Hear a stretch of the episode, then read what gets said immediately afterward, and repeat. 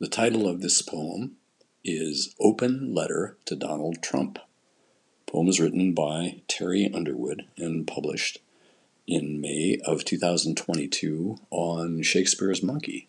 You can find it on substack.com. We're ready for you to cut off your fire hose. Cut the valve that controls your mouth. Righty tighty. Cut out your monkey shines. You're not putting out any fires. Born to grind a fake organ on a New York corner, you've conspired an army of white monkey men with monkey guns. You're a living tripwire.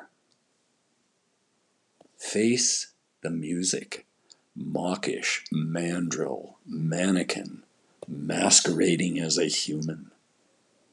You've worn out your welcome. It's time to retire.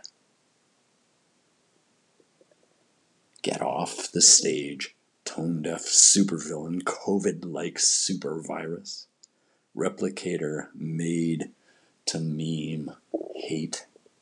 Do us a favor. You got your quid. You're a sideshow now. Be gone fat liar.